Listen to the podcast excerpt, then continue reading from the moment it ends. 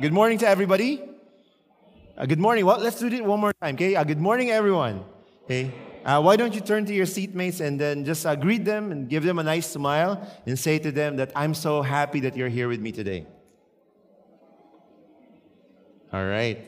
Uh, it's uh, great to be back here at uh, the United Evangelical Church of uh, the Philippines. Uh, warm greetings from our church at UEC Palawan. Uh, and when, we, when I say warm greetings, it's Palawan warm, okay?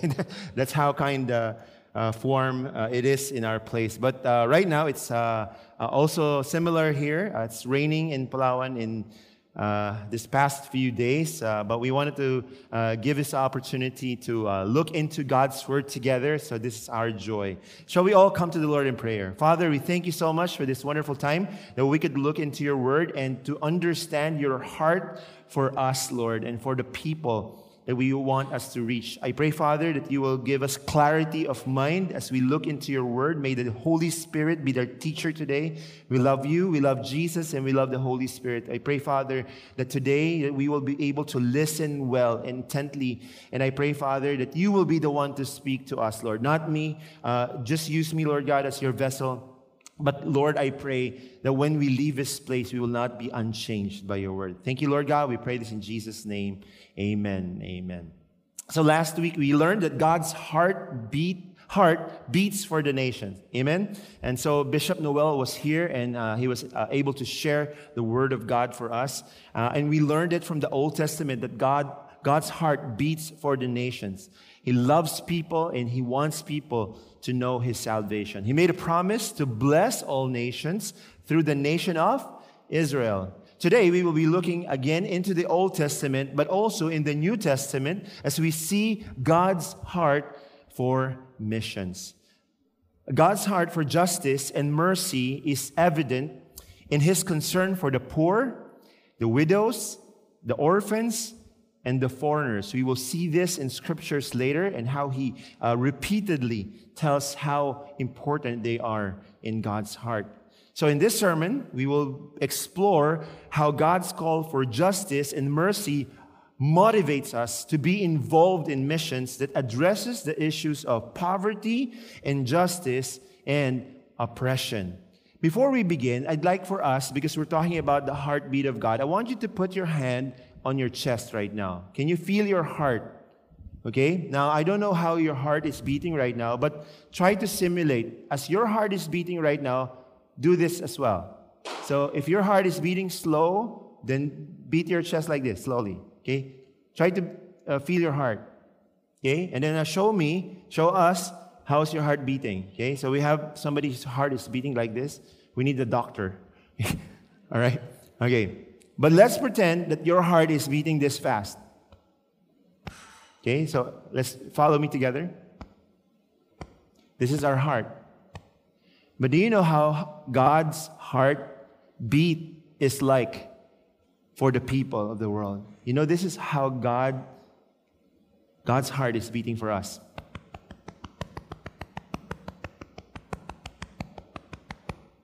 He's so excited for people to know him. He's so excited for people to know Him and His salvation for the world. But we, those people who say, I know God and I love Him, our heart is like this for the things of God.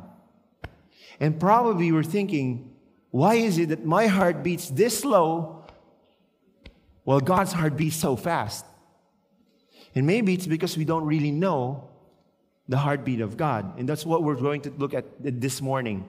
The passage that we would be looking at is in Isaiah chapter 58, verse 6 to 10. We read it already, but I want to repeat it so that it will be very clear for us. Isaiah 58 says, Is it not this the fast that I choose? To loose the bonds of wickedness, to undo the straps of the yoke, to let the oppressed go free, and to break every yoke? Is it not to share your bread with the hungry and bring the homeless poor into your house. When you see the naked, to cover him and not to hide yourself from your own flesh. Then shall your light break forth like the dawn, and your healing shall spring up speedily. Your righteousness shall go before you. The glory of the Lord shall be your rear guard. Then you shall call, And the Lord will answer, You shall cry, and he will say, Here I am. If you take away the yoke from your midst, the pointing of the finger and the speaking of wickedness, if you pour yourself out for the hungry and satisfy the desire of the afflicted, then shall your light shine, shall your light rise in the darkness, and your gloom be as the noonday. You see, the prophet Isaiah recounts the time when the nation of Israel fasted before the Lord. People were fasting. How many of you here fast? You know, the, uh, nobody fasts. you feast, but you don't fast. You know what fasting is, right? It's like when you're not eating so that you could pray to God sincerely, reverently, and humbly bowing down before God. You're fasting, Lord, I want to pray for this, and you're not eating. You're, you're starving yourself. Okay? Now, fasting is not bad. God required it in scriptures. We'll see later. But this is a time when God spoke against the nation of Israel for the very thing that God required of them fasting. You know why? He was not pleased with their kind of fasting. You might say, isn't fasting something that God is pleased? Well, in fact, God required his people to pray and fast. That is true.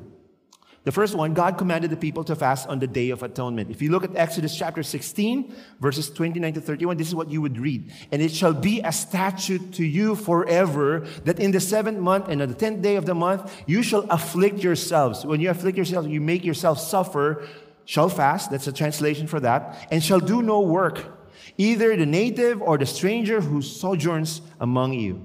For on this day shall atonement be made for you to cleanse you. You shall be clean before the Lord from all your sins. It is a Sabbath of solemn rest for you, and you shall afflict yourselves. Again, shall fast. It is a statute forever. So God commanded the people to fast. So if you haven't fasted yet, this is something that you might want to consider. Not only that, godly men like Nehemiah and Moses fasted as well. So not only is fasting commanded by God, but it's also practiced by godly men. Look at Exodus chapter 34. It says, Moses was there with the Lord for 40 days and 40 nights without eating bread or drinking water. And he wrote on the tablets the words of the covenant, the Ten Commandments. So Moses fasted. Nehemiah did the same thing. When he heard that the, the, the, the walls of Jerusalem had fallen down, they were broken, they were on fire, Nehemiah broke down. He cried to God. He said, When I heard these things, I sat down and wept. When was the last time you wept praying to God? Have you prayed for your church, crying to God? Have you prayed for your nation, pray, crying to God? Nehemiah did this. He said, he sat, I sat down and I wept. And for some days, he was, he was not only praying for a, for a few minutes, he was praying for days. He mourned and he fasted and prayed before the God of heaven. So godly men like Moses and Nehemiah fasted. So what's wrong with fasting? You see, even Jesus himself fasted. Look at Matthew chapter 4, verses 1 to 2. It says then Jesus was led by the Spirit into the wilderness to be tempted by the devil. And after fasting for days and for, for 40 nights, he was hungry. So it's commanded by God. Godly men fasted, and Jesus himself fasted. So what's wrong with fasting? Why would God be against Israel for fasting? Well, let's look at what Isaiah wrote in Isaiah 58, verses 1 to 5. This is the reason why. Cry aloud, do not hold back. Lift up your voice like a trumpet. Declare to my people their transgressions. Israel was sinning. They're fasting, but they're sinning as well. To the house of Jacob, their sins. God wants to, to tell the, the nation of Israel, you're sinning. Yes, you're doing a religious duty, but at the same time, you're sinning against me. Yet they seek me daily and delight to know my ways as if, as if they were a nation that did righteousness and did not forsake the judgment of their God. You see, sometimes we were also like that. We go through the motions of religiosity and yet we're sinning. And this is what God says to them You seek me as if you're a nation who are concerned about righteousness. They ask of me righteous judgments. They delight to draw near to God, to God. And then they say to God, Why have we fasted and you see not? Why have we humbled ourselves, God, and you take no knowledge of it. Behold, in the day of your fast, God answers them, you seek your own pleasure. You're not fasting for me, you're fasting for yourselves. And you oppress all your workers. They're doing a religious duty, and yet they're doing wickedness on the side. Behold, you fast only to quarrel and to fight and to hit with a wicked fist. Fasting like yours this day will not make your voice to be heard on high. Isaiah said, Is such the fast that I choose? A day for a person to humble himself? Is it to bow down his, uh, to bow down his head like a reed and to spread sackcloth and ashes under him? Will you call this a fast? and a day acceptable to God? You see, the reason why God spoke against them was not because of fasting, but fasting in a wrong way, with a wrong heart, with a wrong attitude. They have the right form, but not the right spirit. They got the sackcloth right, they got the appearance right. A lot of them were somber and humble. They even got some of the other things right. They fasted daily, meaning they don't eat or drink for days, not just a few hours. They seem, seem to delight in seeking God. But God sees through the facade. God sees what's really going on inside. And I believe that we all can identify with this because there were times that we go, went to church, we went through the motions of church, but deep inside there's something wrong in our hearts. You had a quarrel with somebody, and still you went to church, you know? Did not even went to that person to reconcile before coming to church. So we can, you know, we, we can identify with what Isaiah is saying to the people. God sees through the facade, he, he sees what's really happening. They fasted, but they neglected the more important things. And so, what are the more important things? Isn't fasting the more important things? Well, God was looking for righteousness. He was looking for people not to forsake the judgment of God. God went against the people. He said to them, Behold, in the day of your fast, you seek your own pleasure and oppress all of your workers. He says to them, and I believe he says us, to us as well, What good is fasting when you keep on fighting and quarreling? What good is your religiosity if you are not good to your fellow human being? Have you heard that before? Somebody said to you, Oh, Christian pa naman. If you've ever heard that said against you, that's what God is saying. You're religious, but you're not good to your fellow human being. This kind of fasting will never get you anywhere to God.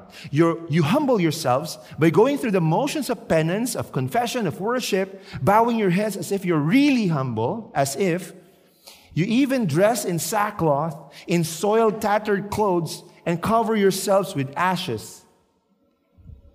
Is this what you call fasting? God asks. Do you really think this will please me? Do you really think this will impress me? You see, God said the same thing to the prophet Micah, not only to Isaiah, but to the prophet Micah. Micah chapter 6, verses 6 to 8. With what shall I come before the Lord and bow myself before God on high? Shall I come before him with burnt offerings, with calves a year old? So Micah is saying, you know, people, I'm going to go to God. Should I bring a burnt offering? Should I bring a calf? Will the Lord be pleased with a thousand rams, with 10,000 of rivers of oil? Shall I give my firstborn of my transgression, the fruit of my body, for the sin of my soul? What makes God happy? What pleases God? Burnt offerings? Will God be happy with sin offerings? Will God be happy with peace offerings, feast offerings, sacrifices, tithes? prayers, fastings, is that what, what makes God happy? No. Micah answers, this is what really pleases God. Verse 8 He has told you, O man, what is good. This is what is good. And what does the Lord require of you? This is what God requires of us. But to do justice, to love kindness, and to walk humbly with your God. You come to me, you bring all of these sacrifices, these burnt offerings, these prayers, these fastings, and all of that. But you've neglected the more important things. And the more important things is to do justice, to love kindness, to walk humbly before God. You see, David echoes the same sentiment. So from Isaiah to Micah to David, deliver me from blood guiltiness, O God. O God of my salvation, and my tongue will sing aloud of your righteousness. O Lord, open my lips. My mouth will declare your praise. You were singing earlier, you were declaring the praises of God. For you will not delight in sacrifice, or I would bring it. I will give it. You will not be pleased with a burnt offering. What pleases God? Verse 17. The sacrifices of God is are a broken spirit and a contrite heart. A God, oh God, you will not despise. So from Isaiah to, to, to Micah to David, it's the same thing. People thought that if they brought sacrifices and burnt offerings and all of this to God, God would be pleased. But God's looking at the heart. Hey, your heart is not broken. You're breaking other people's heart, but your heart is not broken before me. You're not contrite. You're not serious about what you're doing. You're just going through the motions. The ceremonial rites, the religious activities, the forms of being right with God, God wants you not to look right, but He wants you to be right. You know what that looks like? You know, my wife and I, I love, I love my wife, and I put a lot of pictures in Facebook. If you're my Facebook friend, you'll be tired of seeing our pictures every day. Because I love my wife. I want to put her on Facebook every time. And everybody would say, Oh, Pastor Levi, you are so jealous. You're so happy. But they don't know when we fight at home. I mean, I don't post that, right? Wait, wait, we're going to fight. Picture but that's what it looks like when we bring sacrifices to God, pretending to be okay, and yet inside we're really far away from God. So that's why he says to the people, This is not the fast that I chose. This is not the fast that I want from you. This is what is right before God. Free those who are wrongly imprisoned. Lighten the burden of those who work for you. Let the oppressed go free. Remove the chains that bind the people. Share your food with the hungry. Give shelter to the homeless. Give clothes to those who need them. This is not spiritual, by the way. This is practical. So when you say food for the hungry, is this a spiritual hungry? Maybe. But this is practical. If there's someone hungry, give them food to eat. No home, invite them to your house. Give clothes to those who need them. Do not hide from your relatives who need your help. Remove the heavy yoke of oppression. Stop pointing finger and spreading vicious rumors. You know, go to church and yet you rumor about other people. Feed the hungry. Help those who are in trouble. Then, God said, then your light will shine out of darkness, and the darkness around you will be as bright as noon. Palawan noon. Okay? That's how bright. That's why he says to Micah and the people, You may be thinking that you're doing what is important, but the truth is it's not. This is what is good. This is what is what I require of you. Do justice, love kindness, walk humbly before your God. Lo- love kindness is another translation is love mercy. So justice is so important to God. Righteousness is important to God. Mercy is important to God. So if God's heart is beating for justice, righteousness, and mercy, those who say you follow God should also have justice, righteousness, and mercy as important to you. We can't say, God, my heart is beating for you, when God's heart is for justice and righteousness and mercy, and yours is not. That is why he made a point that those who are most vulnerable in society to be taken care of. He doesn't want his people, Israel, to overlook those who are most susceptible in danger, exploitation, or abuse. He doesn't want them to be taken advantage of. Instead, this is what God wants. He wants them, the people of Israel, to show love and mercy to people because they show the mercy and the love of God to them. That is why God instituted laws to make sure that the poor, the widows, the orphans, and the foreigners will be taken care of because they were the most vulnerable in their society. In Deuteronomy chapter 24, you will read something like this You shall not oppress a hired worker who is poor and needy. whether he is one of your brothers, meaning an Israelite, or one of the sojourners, meaning a foreigner, who are in your land with your, with your towns. You shall give him his wages on the same day before the sun sets, because he's poor, he counts on it. So if you don't pay your wages on time, you know, they will cry against you to the Lord, and you will be guilty of sin. You shall not pervert the justice due to the sojourner or the foreigner, or to the fatherless, or to the, the widow. You shall not take their garment in pledge. But you shall remember that you were a slave in Egypt, and the Lord your God redeemed you from there. Therefore, I command you this when you reap your harvest in your field, forget a sheaf in the field, you shall go, not go back to get it. Instead, it shall be for the sojourner, the fatherless, the widow, that the Lord your God may bless you in all of your uh, work. When you beat your olive trees, you shall not go over them again. It shall be for the sojourner, the fatherless, and the widow. When you gather the grapes in your vineyard, you shall not strip it afterward. It shall be for the sojourner, the fatherless, and the widow. You shall remember that you were a slave in the land of Egypt. Therefore, I command you to do this.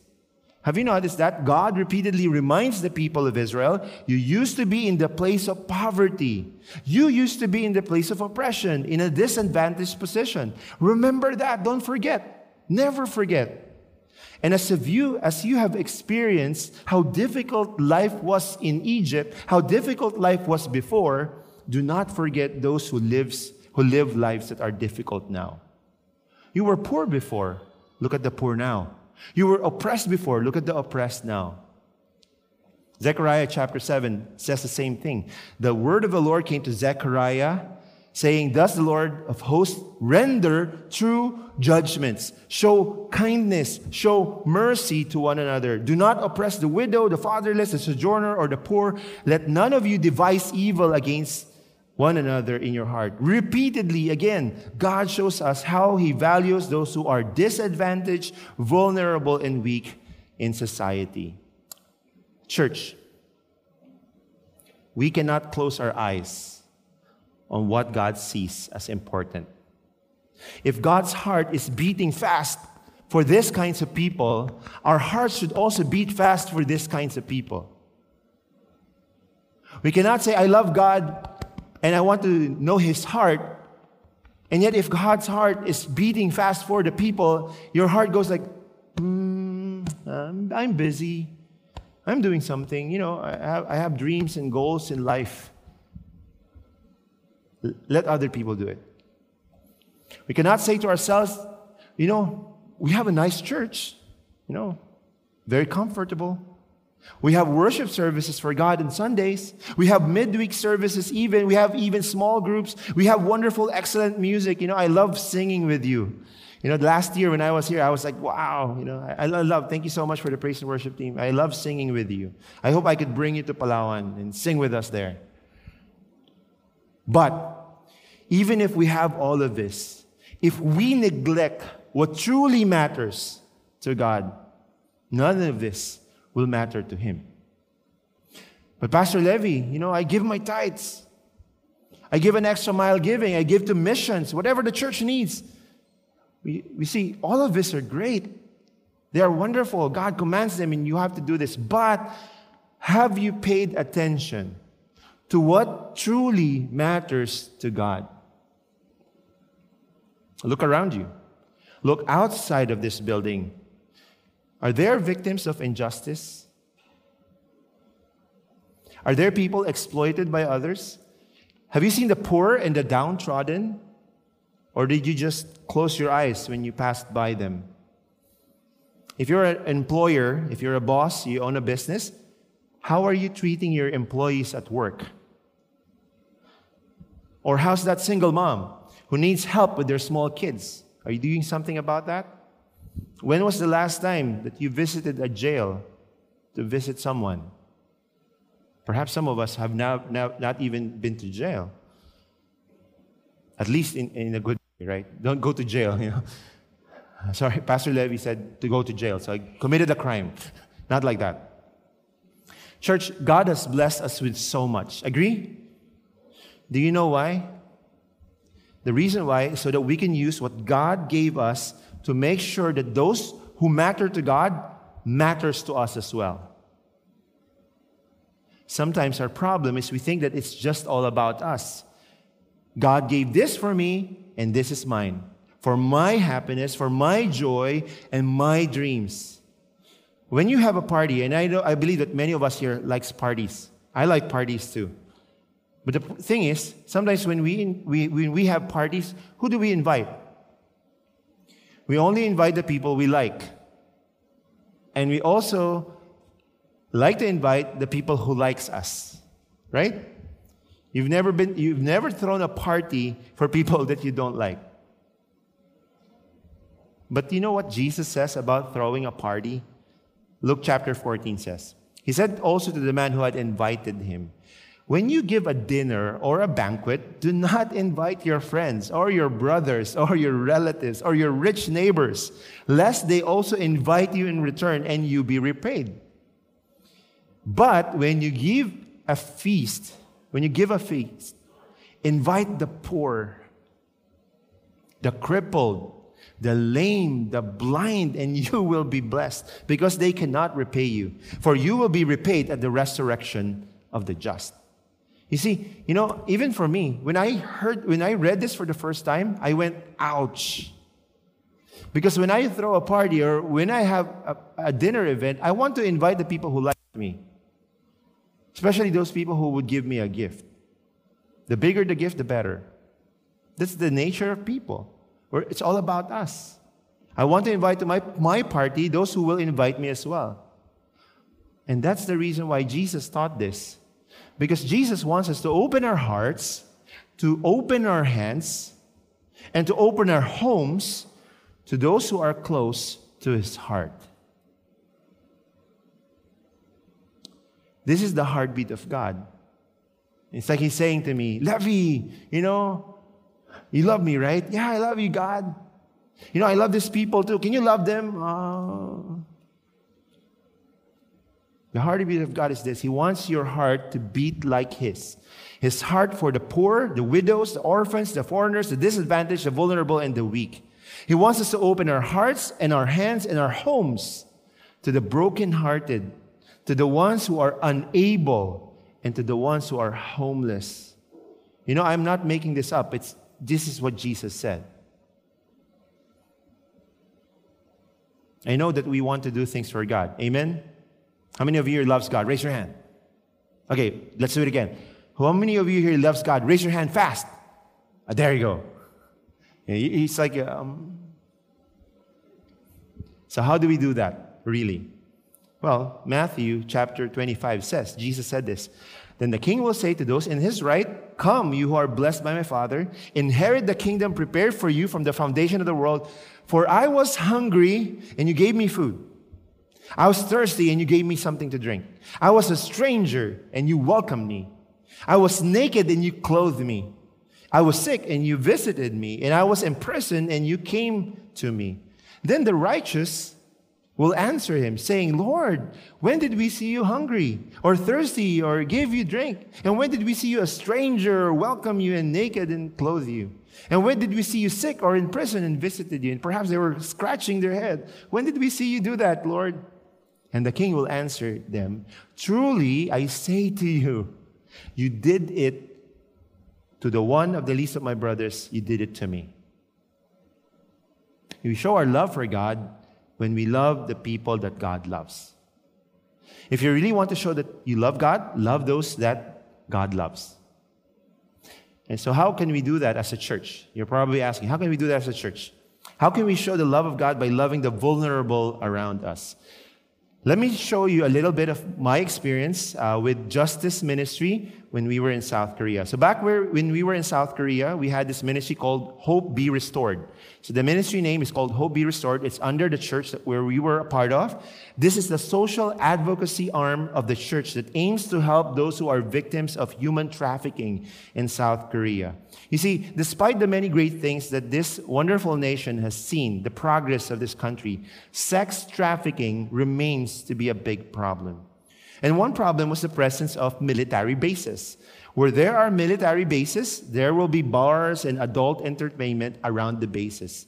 And uh, because most of the soldiers are English speaking, I learned, and to my surprise, that the number one ethnic group that was trafficked into South Korea are Filipinos because of our proficiency in English. So I learned that Filipino women work in Korea. They come to Korea legally as entertainers, they have entertainment visas, or they would come in illegally as tourists and then find their ways being exploited in this kind of industry. They come in with entertainment visas, expecting to have jobs as singers and performers in big hotels or amusement parks. But later, when they arrive in their country, their handlers, usually they did not tell them the truth, they will be Uh, brought to bars, their, their passport and visas will be taken, and they cannot go anywhere. They will be working as guest relations officers, or more commonly called juicy girls. Why juicy girls? Because the GROs, the, their job is to make the customers order more drinks. And so if they get drunk fast, they won't order more. So what they would do is they would dilute the alcohol, put more water, it becomes a juice, and then they just get on drinking more and more. Problem is, not everybody drinks more. And so some of the Filipinas, what they would do is they have to compensate for loss of income. And that's where many of them prostituted themselves. Many of their handlers would say, You have to pay this because you did not meet the quota. And then if you do whatever, then do it. A lot of them are paid only a measly $1,000 per month. Of course, when you're living in Korea, that's very low. Now, because of this, a lot of them want to escape uh, their plight. But because their handlers control everything about them, legally, they control their living, they, they control their decisions, they cannot get out of this modern day slavery. They can't even go out in the day. They, have, they usually go out only at night to work. One woman that we interviewed, she was crying and she said, You know, uh, Pastor Levi, uh, even when we have monthly periods, we still have to go to work. Even if we are in pain, we still have to go to work because we have to pay our handlers. Many of them became prostitutes, and some even became pregnant, despite the fact that they are married and they have families back in the Philippines. You know, when I heard this, I was heartbroken. First, because I was a Filipino. I was heartbroken that despite the wonderful things that I see in this wonderful country, my kababayan is suffering in the darkness of the trade like this. I was also heartbroken, and this is the, where my heartbrokenness is really in. It's because I was heartbroken as a Christian, knowing that there are people suffering because of wicked men. And I say this you know, without uh, apology. They are wicked, who are willing to exploit and abuse others just for money and for their lust. And so part of what we did in our ministry is to raise awareness the, the, to the reality of human trafficking uh, or modern day slavery in Korea. We had events like Ride Against the Traffic, where Christians from different churches would ride their bicycles from Seoul to Busan, raising funds so that we could help women uh, be saved from bars and brothels by providing shelter, food, legal assistance, medical assistance, tickets to go back home, and money to help them start new in their home countries. So when um, I was asked to participate in this. They say you raise money per kilometer. So if somebody pledges you gave $1 per kilometer, then you'll raise a lot of money driving from Seoul to Busan and Busan to Seoul. So that's how we raised money. Aside from that, the media covers the event, and so many people, this is an open secret in Korea, but people choose to close their eyes. And so we want them to be aware of what's happening. We also work with lawyers in the church, the doctors in the church, the government people in the church, the CEOs, the business people in the church to help bring freedom and to the victims of this kind of exploitation. You see, we see social problems as sin problems first. The sins of lust and greed, abuse, turns and translates to social problems. And that's the reason why churches should be in the forefront of the battle against social problems, because this is first and foremost a sin problem. Some of the other pictures that we would see here, uh, please uh, turn the slide. So this is the some of the, the, the, donation that we made. Another picture uh, is that uh, there are people from different parts of the world who are working in South Korea or uh, mig- have migrated to South Korea. They also participated in this event. Another picture. This is one of the events that we went to.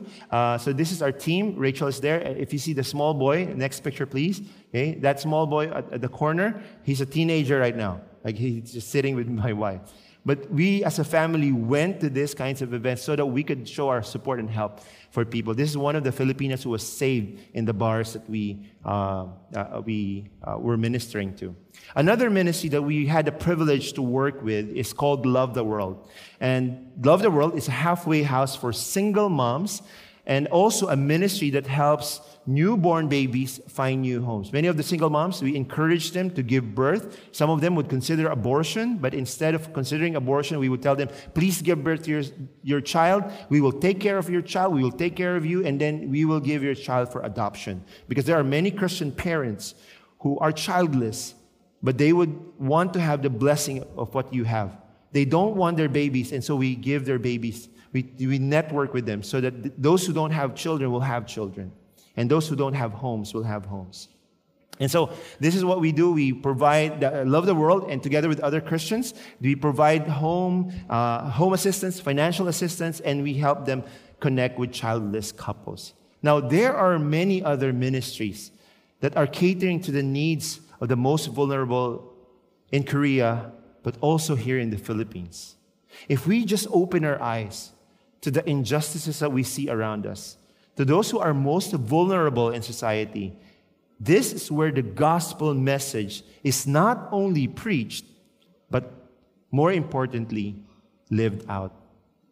And so, the key to all of this is to see what needs are present around me.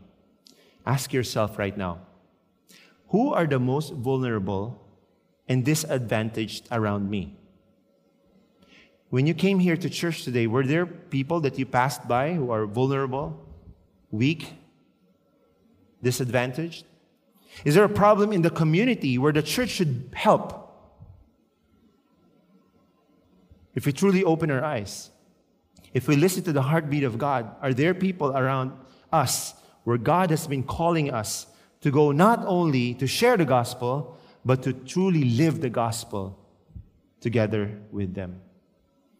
You know, we have heard of this saying that the church is the hospital for the sick, not the museum for saints. Amen? You see, I like that. The church is not only for the good people, it's for all kinds of people to see their need for the Savior. But the only problem I have with that analogy is that hospitals, in hospitals, we have to wait for the sick to bring themselves in, right? If the sick don't come, we can't help them.